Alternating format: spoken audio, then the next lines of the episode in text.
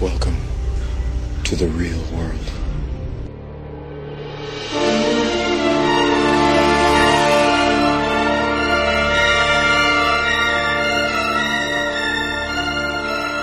Are you ready to talk about The Matrix 3? Yes. A movie that, that you totally remember everything that happened in? Yes. Just ask a series of yes or no questions. Mike Thomas, did you enjoy The Matrix Revolutions? Yes. Mike Thomas, did you feel that there was a satisfying conclusion to the path of Neo? Sure. That's not a yes or no. This is the Sky Scorchers, episode 3. We are here to talk about the Matrix Revolutions. My name is Matt Waters. I'm joined by Mike Thomas, founder of The Reel World. How are you right now? I'm doing well overall, I think. I am I've got multiple vacations coming up, which I'm excited about. And we're about to talk movies. And talking movies on the phone with you is always pretty fun. Oh, Mike, that's, that might be the genuinely nicest thing you've ever said to me. I'm taken aback. Uh, so, That'd be yeah, the nicest thing I've ever said to anyone. quite possibly, I don't know. So this is the Matrix Revolutions, released November 5th, 2003, so six months after Reloaded. The Wachowskis wanted to do it a few weeks afterwards, and Warner Bros. taught them out of that. I thought in my head it was a year apart, like how, you know, the Avengers films are coming out a year apart, all that sort of stuff. But no, six months. And it didn't make a ton of money. I mean, it made $427 million, which, you know, if you offered me that, of course I'd bite your hand off. But that's about as much as the first one, which was an unknown quantity, and a lot less than Reloaded. Uh, you can put that down to you know, people not liking Reloaded. You can put it down to it coming out so soon after Reloaded versus, you know, the hype of so many years after the first one. You can put it down to the fact they did a worldwide release, like to the minute. Like it came out in, in sync around the world in like 50 different places. And also there was a 66% drop off in week two, so word of mouth. I mean, this is the least well regarded of the three, I think it's fair to say. I think people make fun of the second one the most, but I think they still like it more than this one because uh, not good to, to do so much less money. But enough of all that information. Mike, what are your just broadest possible thoughts on this? Because you. This was your second time seeing it, and you said you, you didn't really remember anything that happened. I remember in like vague, broad strokes what had happened. Like there wasn't anything that happened. I was like, what? Like literally, the, the only thing like that was I thought Gina Torres did not appear in this movie. Oh, of Like my memory was that she was only in the Reloaded, not Revolution. So I was like, what? Gina Torres is here. Yeah. that was you know some of this I couldn't remember if the council was like died. Like I couldn't remember what happened to Harry Lennix. But overall, I mean, broad- I don't think you find any of those things out, to be honest. but probably you know broad strokes this did go as i remembered but it's i think if i'm talking just generally about it it's this feels so stripped down Barely Uh, anything happens. It's the shortest one by ten minutes. It feels even shorter than that, like compared Yeah. to the others, because it's like there's genuinely about three plot points. It's like Neo Yeah. is stuck, we'll go get him. Zion's fucked, let's try and save it, and then Neo versus Smith, and it's like, oh, okay. Everything Yeah. else feels like they're just like, here we go towards the end. It's coming now. Here it comes. i would say i mean i think the most jarring thing is probably that middle section of the film where they essentially leave neo off screen and are just doing the battle of zion with a bunch of characters. I think largely speaking they failed to get us invested in. Yes, and a lot. that yeah. It was very very jarring watching mm-hmm. it this time. Just from like a constructing this film editing this film like just thinking about it from that perspective and coming to this decision to be like okay let's forget about neo for like i don't know i mean i should go back in time it, but it felt like at least 20 to 30 minutes it felt like a real significant chunk of the movie where we just have no idea what's going on with the characters we care about in some ways it feels like a a compromised film in that it it almost was like they were responding to some of the criticisms of Reloaded. And I'm not saying that they were or read anything about them doing that. They don't seem like the type of filmmakers who would do that. But they're this doesn't even feel this doesn't feel like a sequel to Reloaded. It really just feels like the final act of Reloaded that was just lopped off of Reloaded. do- you know, like it doesn't feel like a full movie's worth of story. Yeah. And you know, we talk. I think that is kind of you know, it's interesting how do you construct sequels because you know we live in an age where it seems like there are infinitely more sequels. I would ma- imagine that the data actually backs that up. That you know there, we have a ton of franchises going on at the same time. So how these sequels are formed is kind of like a constant source of you know debate or discussion or thought. And this one feels very odd. You know that first the the Neo rescue scene feels pretty useless yeah, um, it's just sort of paint by numbers Matrix stuff. You know? Yeah, like it feels like a feels like they're doing an impression of themselves almost. Yeah, it kind of epitomizes the idea that where the action just becomes for the sake of the action that we were talking a lot about in Reloaded, and you know, it's like okay, we get to see Morpheus and Trinity shoot guns one final time. She even repeats like the crane kick and everything, and you know the, you've got the pillars and everyone flying around. It's much like the uh, the lobby scene in the first one, and yeah, it's uh, it's a bit derivative if you ask me. Yeah, and then you know the stuff with the Merovingi kind of feels the Merovingi feels obligatory. It feels like okay, well, we had all these characters in the first movie or the second movie. I guess we need to have them again. And well, they they set him up as that when they built their world out. They were like, "What's our sort of second biggest bad guy or whatever?" So I feel they they wanted to make him feel important and have him show up again. Like he's a good yeah. I feel he was a good way to write themselves out of some holes or whatever, or like a, a shortcut to like, oh well, he just has access to everything. He's the guy that would have what they need. So off they go to his nightclub, and Trinity just uses a Mexican standoff to, to beat him, even though he has the entire advantage. yeah, and you know, I, I thought the only interesting part about that was Monica Bellucci, like kind of being like, yeah, she's totally willing to to kill everyone here. Like that that moment felt earned, but in the context of this movie, it it felt yes Monica you know, Bellucci also defying the laws of physics with her cleavage. So as a straight man, that was too much boob. I'm just saying. Yeah. Uh, yeah. And then you know the twins not being like a, a threat in They're any gone. way. Like They're dead. They ghosted uh, into the sky. Yeah, yeah. That it just it felt like and, you know, like, yeah, and then the this, the conduct the conductor felt the very train man. The that felt very I don't know. There was an element of like Guillermo del Toro in these mm. Matrix sequels where it's like what can't we do? Yeah. Well, let's do it all then. Let's let's see everything. Let's see this entire world. And it, instead of like felt... weird creatures, it's what's the weirdest quote unquote computer program we can come up with for the Matrix. And I don't know. I'm not. It felt like they were saying goodbye to that sort of quadrant of yeah the the narrative world that they'd only just introduced, but you know it, it's in a lot you know, with Reloaded and the video game and the Animatrix and the, all this stuff they introduced, they made it a big deal very quickly. So, like, the legacy of that character isn't huge because it's like, oh yeah, that French dude in the Matrix. But like, for the people that were like obsessed with this stuff, they did make it a big deal, and it was them just sort of like, ah, forget about it now though. like, yeah, this is that over with and I think that's an important point because it, it, can, for some, for me personally, the Matrix was not the universe that made me go, I need to know everything. I want mm. to hmm. know everything about what's going on in this universe. And like, I, am not ashamed to admit, I, I was one of those. Like, I was very obsessed with like learning every little bit about it, like doing lots of reading, and, and was a phase in my life. It's over. I now look at this and I'm like, ha, some of it's good, dumb fun. But yeah, once upon a time, I was big into like the way they built this world out. But it's weird seeing yeah, how think- little like the Merovingian is in these two films, you know, and, and like these characters. And for sure, in some ways, I mean, especially once you're introduced to it and reloaded, it does feel like you know the universe is like oh obviously there's a lot more going on here than what was going on in the matrix but mm. i don't know if they're as good at telling those stories as they were with the matrix which was just i mean even though it was longer than revolutions it, it still feels like this tighter story overall yeah very well paced um, whereas this is like yeah.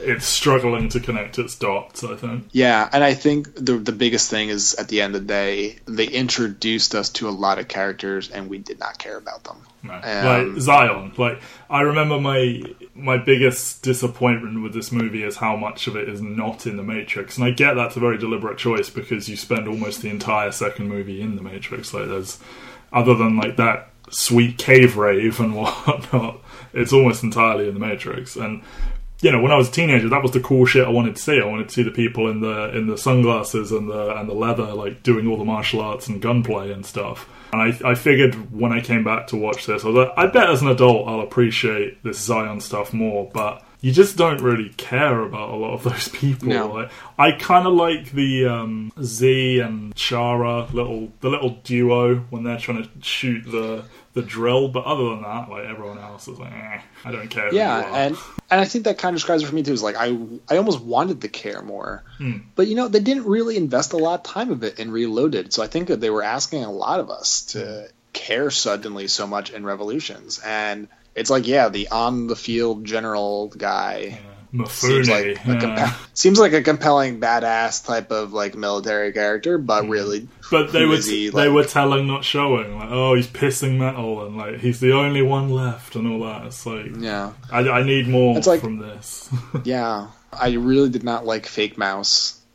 He kind of rubbed me the wrong way. His character name is Kid. I love it. Yeah, he's. I mean, almost, almost, almost. Con- I mean, there's that with with his official character name being Kid, and then you know the, the I guess the boss machine being called Deus Ex Machina. There's almost like a like a parody element of this that feels wildly inappropriate, but like at the same time mildly amusing. Fifteen years later, with some distance and certain lack of investment. Yeah. And I think the stuff they did with Lock that we covered last time, where they, they put Lock in a position to fail because Oh yeah, he's just needless. he's just wrong about fucking everything. But then he's also And- right, but then he's also like he is right about the But- EMP thing, but then it's like, all right, but no need to be But also, like about he's it. right, but there was nothing else they could have done. It was Yeah, like, okay, do you die now or do you die 15 minutes later? Ever Yeah. like you're getting on your high horse because you're all going to live 15 minutes longer? I mean, like if they didn't blow the EMP, everyone was going to die right then and there. Yeah, and like they defined And, a like- large part of his character around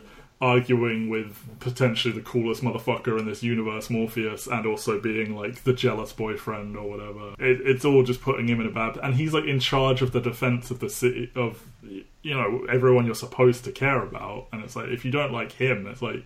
What do you want to happen here? Do you want the machines to win? Do you want this guy to be right? Like, Yeah, and I mean, Niobe was a char- another character that you know I really like. Jada Pinkett Smith. She's usually Hmm. pretty compelling, but again, who is she? What does? She, I think You know- she's much better in this one than in Reloaded. I think she's.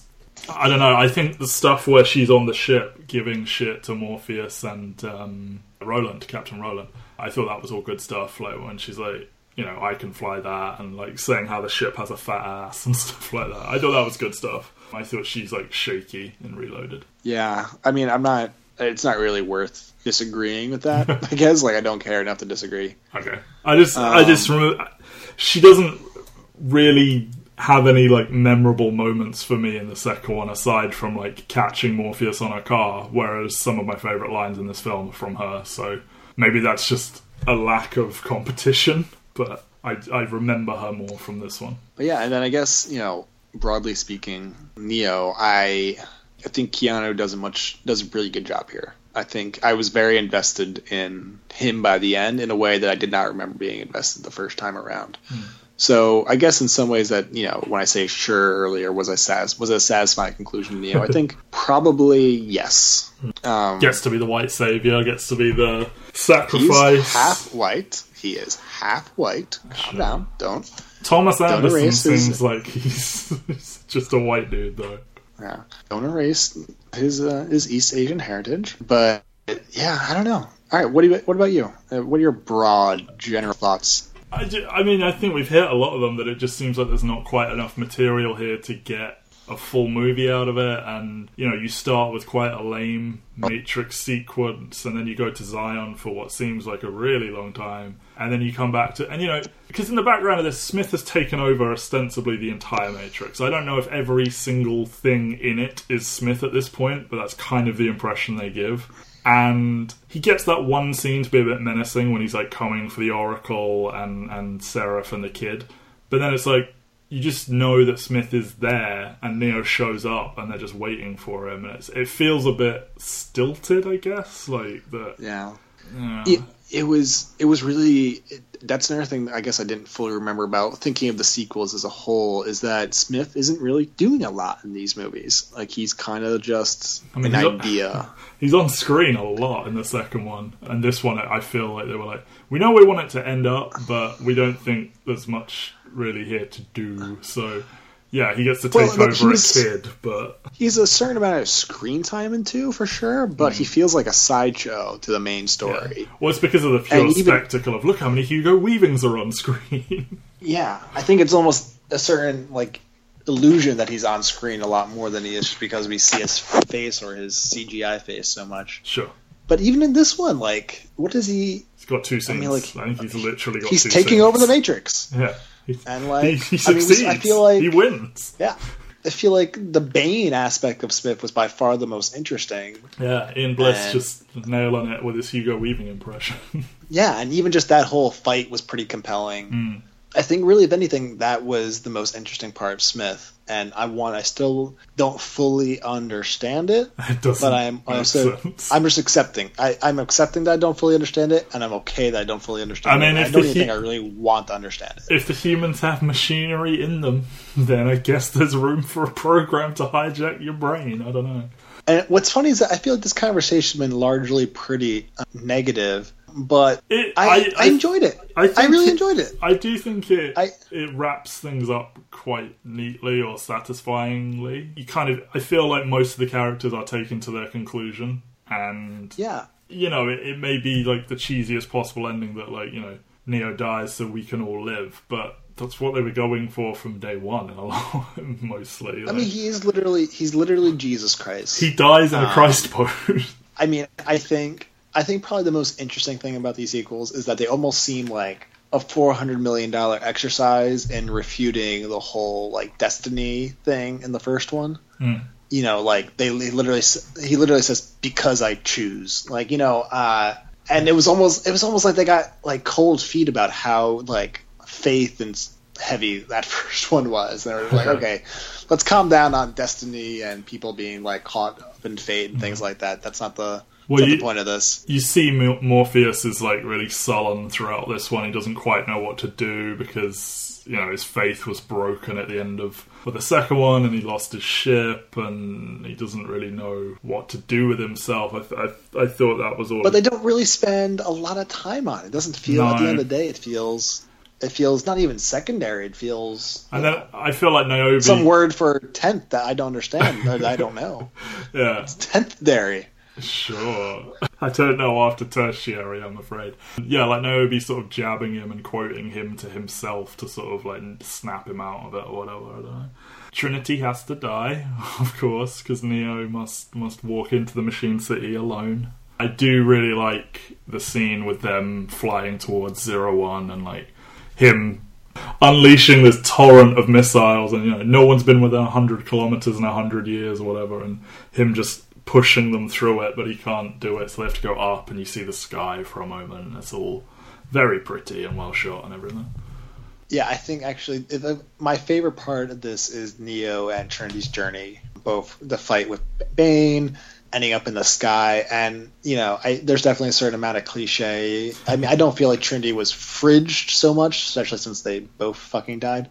And you know, it wasn't like there was two hours of screen time between death. Like No. Neo dies essentially 15 it- minutes later. And it wasn't like Um, used as a way to like hurt Neo or anything like that. It's, you know, obviously he was devastated by it, but they that term is normally taken for like when it's used as a way to hurt a man or whatever. And I feel this was just he had to go in there alone, and like what else are you going to do with her kind of thing. Yeah, I mean, I even interpret it as just kind of like neither clear. This was a suicide mission from beginning to end. Oh yeah, she. one of them I think they. Even. I think they even And- said that. I think she said to him, or, or they they had a conversation like they're not coming back. like Yeah, and uh, you know, her death was, I think, filmed pretty beautifully. Definitely Yeah. was the most emotional moment of probably the entire series, Hmm. which was funny because again, it, it feels like not a ton of time was invested in the Trinity Neo actual relationship. I feel like them being. You know, just partners in the first one who have to save Morpheus. I feel like that Yeah, like- there was more time devoted there. fleeting glances, and then in the second one, it's just like they bang a lot, and then he saves her from death. It feels more like an idea that they're telling us, and to a certain extent, they're showing us how much they care because they keep telling us how much they care. Like This they literally, but they're not. And and remember, You know, Mike, the, the key difference in this cycle of the Matrix is that Neo specifically loves Trinity. Love has saved us all. Yes. And like his, So was the idea that these other previous ones just like didn't love? I mean, like did Yeah. they not have? I, I, I guess that was believe the idea. the. Oracle introduced in this cycle, or like hinted him more down the route of like an intense love for one person, and that allowed him to, I guess, focus more. I don't know, or like you know, be more irrational about it and choose the the illogical thing of trying to save her versus all of humanity. Yeah, it's. But I think once again, I think the, the emotion of that scene really works quite well. Hmm. I like the Deus Ex Machina. I like that it's like the face of a baby, and then it's got this really angry, petulant, like "how dare you" kind of thing about it, and then it reluctantly accepts. I thought that was, you know, it's different than how you see a lot of these like the leader of the machines type uh, type dealios. Yeah, I, I didn't really. I kind of just like was taking it in. I- I, Yeah. I- it was almost like I didn't have an opinion on it. I was just like, Yeah, this zi- is the thing that's happening. the physical And like I- design of zero one it's all very i mean because the sun's out like there's no sun so it's all very dark and it's all blues and sort of lightning and so you can't really make anything out but i i do like the sort of baby face with the super deep voice Yeah, and I, I believe it was Kevin Michael Richardson, It who's was. a pretty prolific voice actor. Does a lot of Batman stuff, if I'm Yeah. not mistaken. He- Yes, there we yes. he is if you've seen a cartoon with a black dude with a very deep voice it was probably kevin michael richardson but equally very high-pitched voices so who knows who it is what do you think of the neo smith fight at the end because it's kind of our only go. Boring and stupid. yeah yeah like neo's broadly winning and then he just stops broadly winning and lets himself lose Superman versus Zod. It is, Yeah. you know, it's kind of similar. You know, there's that great point in the Jack Sparrow Barbossa fight at the end of the first Pirates of the Caribbean. Hmm. And Barbossa's like, Jack, what the fuck are we doing? We're both immortals. Like, nothing bad. Like, we're not going to be able to kill each other. This is so stupid. yeah And You should yes. give up then. yeah, yeah. I like they at least gave the lip service as to why, you know, nine million Smith clones aren't attacking at once. He's like, I've seen it. I am the one that kills you, so only I will be fighting you. It's like, okay, dude, whatever you say. sure. sure. Uh, and also, he has magic powers because he's the Oracle one. Speaking, Sure. speaking of which, the Oracle, different actress. Yeah. Gloria I Foster almost, I almost feel like it would have been better if the Oracle was just missing. Yep, Um, they should have just you should have maybe seen Seraph said like you know Smith's trying to get to her I'm, I keep moving her and then you just have it revealed that Smith off camera took her over. And it's like oh, oh yeah he does do a full on evil laugh when he takes her over. I was like oh okay if that's what you want to do. I don't really like it when characters are recast like this. I would rather you just even if it's kind of contrived I'd rather you wrote around it and just because I mean she was such a big part of the first one she had her scenes in the second one. Did you really, really, really need her to appear in this one? Could could her lines and, and information conveyed by her not have come from other sources? it would have felt like very easy to write her out. It didn't feel like she needed to be in this film. No. Like I don't. If anything, it would have been thematically consistent with Morpheus's journey of being like everything we've been like staking our faith on has been complete bullshit to one extent or another. Yeah. And it almost feels like it would have been more consistent for her not to appear at all, and then the recasting kind of just really threw a lot of shade on it. I, I mean, I think again, this seems really negative. I This was know. like, I swear, I swear, I watched the movie. I was like, hey, that was pretty good. Why have I been so hard on this in my memory? I think because if you look at the raw components, a lot of it isn't that compelling. Like the Yeah. the, the first like thirty minutes aren't really the siege of Zion is a bit underwhelming. That being said, I do like the way the Sentinels like swarm. Like that's a really good way. They fight very logically. Yeah, and also Um, they're really like terrifying, like the way they come at you in like this big shape. And I really like the visual of like when Mifune's gunning at them, and like they're falling out like by the hundreds, but they're still coming at him because of the way they're doing it. I thought that was all cool. Yeah.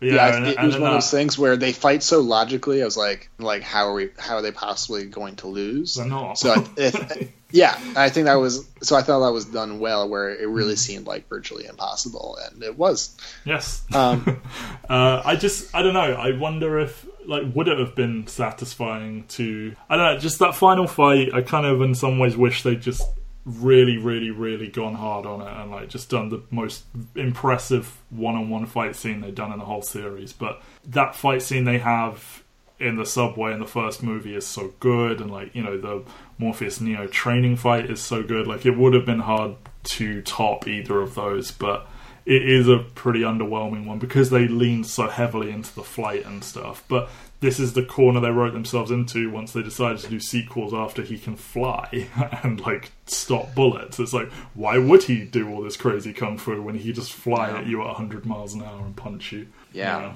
I mean, I think that was kind of part of the brilliance of the of the Bane stuff was Yeah. that it stripped Neo of the least interesting aspects of who he was. Yeah. Yeah, I want. I, I like. I don't know. I almost think they should have come up with a way of that was the climactic payoff. Like it's you know what a twist it would have been that you know all this crazy kung fu and the whole thing premise comes down to you know Smith in a body double essentially versus Neo without their powers and Yeah. uh, and I know like maybe in some ways that would have felt less consistent, but I don't know. I feel like that would have been more satisfying. Yeah. Definitely my favourite stuff in this film is Neo and Trinity heading to Zero One, fighting Bane, you know, the the, death scene, the talking to Deus Ex Machina, and then, yeah, that's that's my favourite stuff in this for sure. But you know, I think I think what's kind of interesting is that you know I think we've been talking about like what kind of things we want to cover on this podcast, and I think the thing that makes Matrix interesting is that it does feel like this singular, complete vision, Yeah. And I think I think in an age where that is becoming less and less common, both in terms of things ever ending and things being you know like a filmmaker's true idea of like what they want it was almost it was definitely like refreshing to watch this and just feel like hey this is an author writing a book from beginning to end and it doesn't feel like a totally different author or something taking over halfway through. Yeah, this And, this, um, this third one the whole way through feels like this is the end. Like we're not being cute here and leaving doors open, even though you know there are rumblings that they're going to continue it and all this sort of stuff. But it didn't just feel like the third one of these. It did feel like everything is coming to an end. Like because at the end of the second one, when he makes his choice to not save everyone or save a select few, that's you know the door is open you know the the genie's out of the bottle this is the end we are in it now uh, and it felt like that the whole way through so that i would say that's a strength for it and I, I remember coming away from it being like you know what that was cool the matrix that's the whole story i'm done with it that's great. It's just if you watch it i like in a bubble i'm not sure it's a great film. No i mean i would say it's definitely not. I, in fact i don't even know if there's anything this movie does great at all besides probably trinity's death. I like Really the, I like the sheer spectacle of like all those missiles going at that ship and then them all Yeah. just blowing up right in front of them. Like as a sort of bombastic, large scale scene, I, I kind of dig that. But yeah, that, uh, nothing else in it is amazing. Like there's no, you know, the first one, the first two, they they there's a bullet point list of like the iconic scenes, and I don't think this film really has one.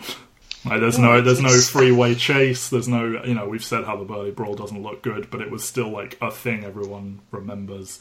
Uh, there's definitely no freeway chase. There's no the lobby fight and the dodging and the training and all that from the first one. Yeah, I mean, I, I think that's kind of an interesting way of thinking about it. Is that there is there is value in watching the Matrix Re- Reloaded outside of the context of the Matrix. Granted, not a lot of it will make sense to you, but not a lot of it made sense to a lot of people who did know. Yeah. So there is no value in this film except for closure with the trilogy. It depends entirely There- upon the other two. Yeah, like the second one, it's a sort of simplistic way to look at it, but the second one's pure action, the third one's pure story. Is kind of the quickest way to sum them up. Even though the second one has the single largest info dump potentially in cinematic history, this one is seems to be more about closing the narratives and like you know we're done with just fancy slow motion bullet dodging. This is about uh, the people and the real lives and all that. It's just they didn't do enough to invest us in anyone who wasn't you know the the top four.